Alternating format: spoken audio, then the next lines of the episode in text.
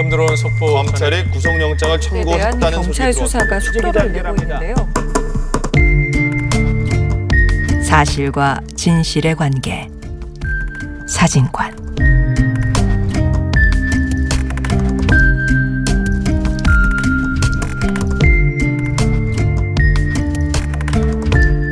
사실 보도가 놓친 뉴스의 맥락을 짚어보는 사실과 진실의 관계 사진관에서는 신년 기획으로 2020년 경제 현안에 대해서 이야기 나누고 있습니다. 지난 시간에는 새해 경제 성장률 전망치를 다뤘고요. 오늘 두 번째 시간에는 2020년 정부 예산 가운데 쟁점이 된 사안들을 살펴보겠습니다. 나라살림연구소 정창수 소장과 함께합니다. 어서 오십시오. 네, 안녕하세요. 예, 먼저 새해 예산이 512조라고 알려졌습니다.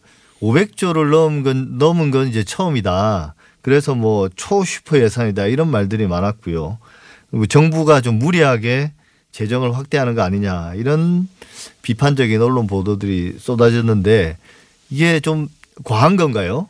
예산 규모가 음, 저는 그 표현이 과하다고 생각합니다. 그런가요? 왜 그러냐면 우리가 이제 그 소득이든 GDP든 계속 성장하잖아요. 네. 우리나라가 다른 나라처럼 갑자기 폭망하거나 그런 나라가 아니기 때문에. 예. 근데 그럴 때마다 최대 연봉, 최대 국민소득 이렇게 하진 않잖아요. 예. 그 마찬가지 예산도 똑같이 소득과 GDP가 증가하는 만큼 증, 증가하고 있는데 예. 그거를 계속 뭐랄까 초슈퍼 뭐 최대 얘기하는 건 제가 볼 때는 어떻게 보면 이런 관계를 잘 모르거나 아니면 약간 의도적으로 예.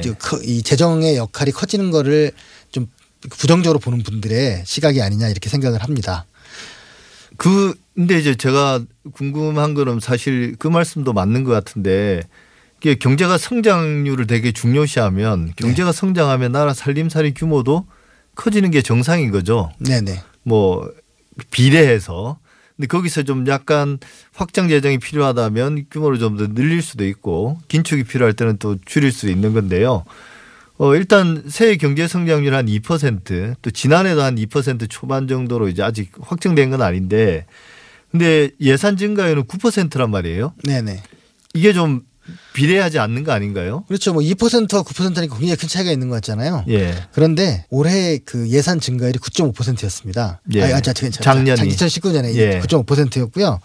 요번 2020년에는 9.1%예요. 예. 오히려 작년에 늘어난 예산보다 증가율은 올해가 예. 더 적습니다. 그러니까 뭐냐면 그 이 경제 성장률이 2%이지만 이게 이제 예. 그 명목이라든가 소득의 증가 이런 것들을 고려를 해보면 예. 그 재정이 그 이상으로 증가를 하고요. 이제 그럼에도 불구하고 좀 확장 재정 틀림없죠. 예. 그래서 그 이제 적자의 이제 부- 부분이 좀 늘기는 했는데 그 예산 증가율 자체가 오히려 줄어들었다는 거는 좀 어떻게 보면 좀 특이한 현상이고요. 그거는 경제 성장률을 작년보다 낮게 잡았기 때문에 예. 그 당연히 그 세수를 적게 잡게 되고 그래서 적자가 늘어난 거죠. 그러니까 증가가 많은 게 아니라 적자가 늘어나는 게 어떻게 보면 예. 정확한 포인트라고 볼 수 있습니다. 예. 근데 작년에도 어쨌든 지금 확정된 건 아니지만 적자 예산이 예측되고 있고 네. 올해도 이제 한 30조 원 정도로 예상하고 있다고 그러는데요. 재정 적자 규모가. 그래서 재정 건전성이 우려된다. 뭐 재정 건전성이란 말보다는 나라 빛이란 말을 많이 쓰죠.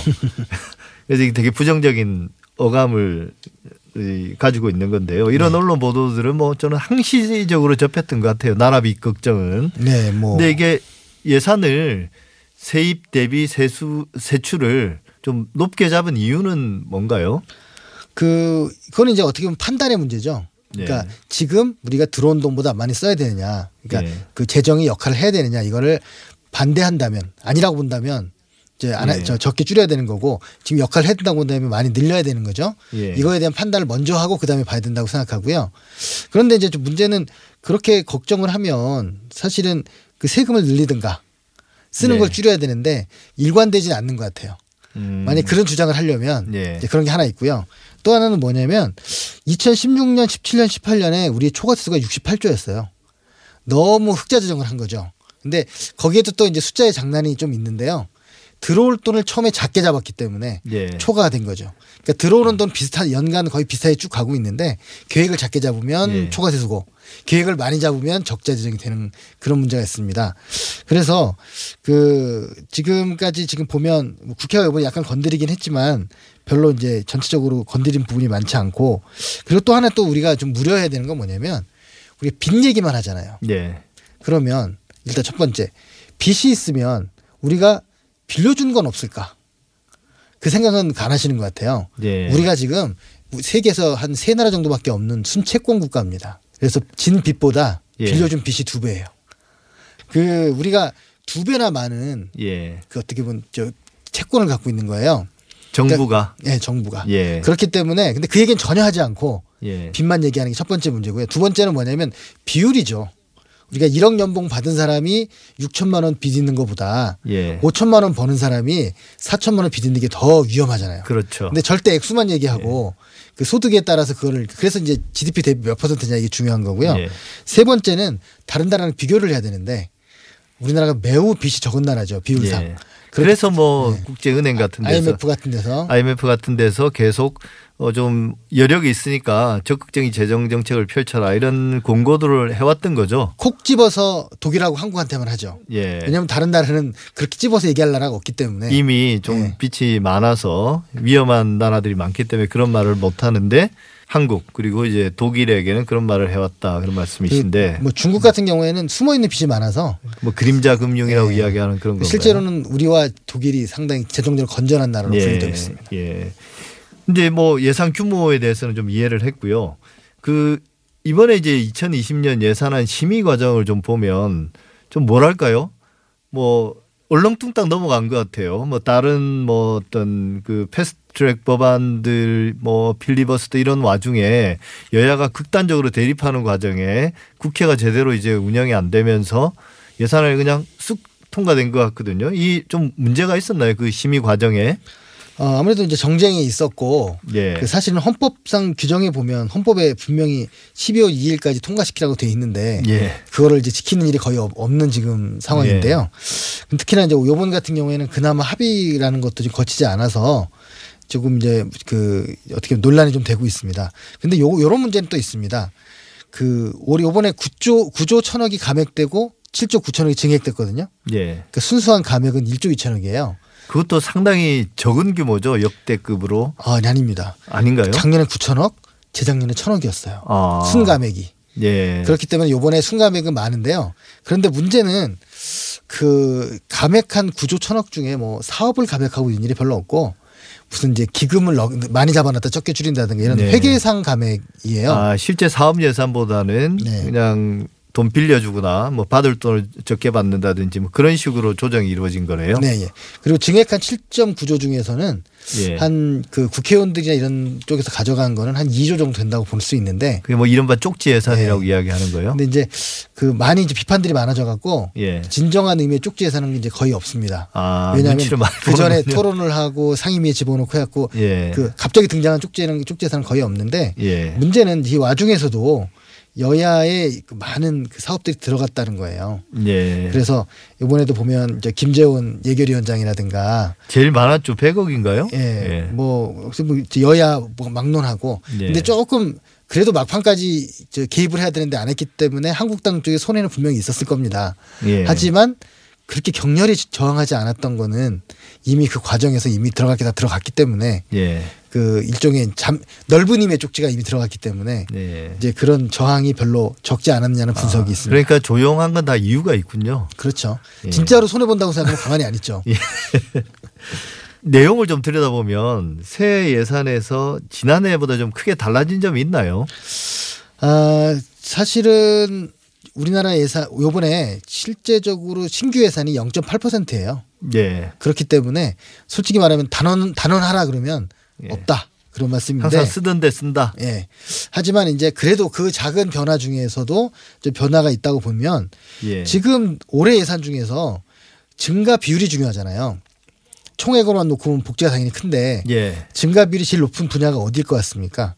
글쎄요. 그럼 다, 다 그 복- 복- 복지가 아니면 국방인가요? 아닙니다. 1등은요. 예. 산업 중소기업 에너지 쪽이에요. 무려 아. 27%가 증가했습니다.